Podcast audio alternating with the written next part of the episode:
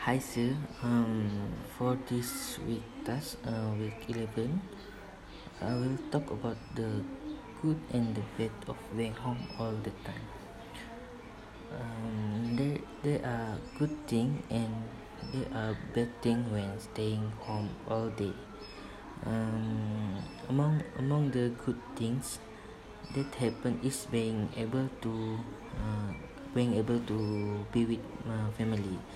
Uh, for one region, the most anticipated thing is to go back home and being uh, be with family. Um, uh, having been uh, together for so long, um, to be able to see each other is something that uh, that a travel traveler will look forward to. Um, although cannot to go out, but various things that can be uh, done at home.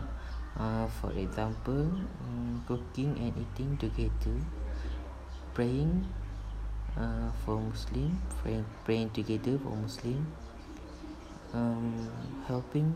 Uh, also at home, I also helping my mom with me at home and and more lah um beside that uh, I can also do something I learned from in uh, the internet.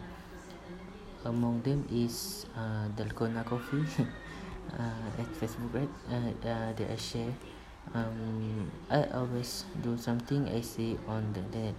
If that was something I will something like food I will do it uh, uh, I will do it alone at home um, as for the the advantage of being home the bad thing is it is a distraction to study and do assignments.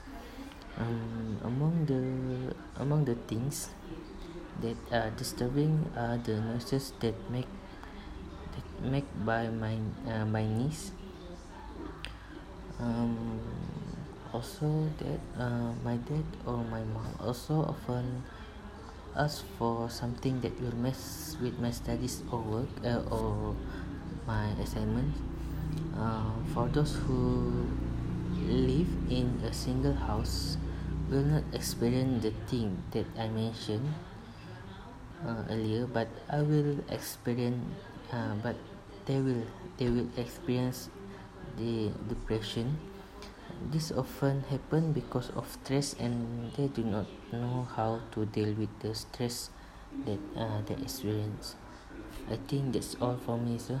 Thank you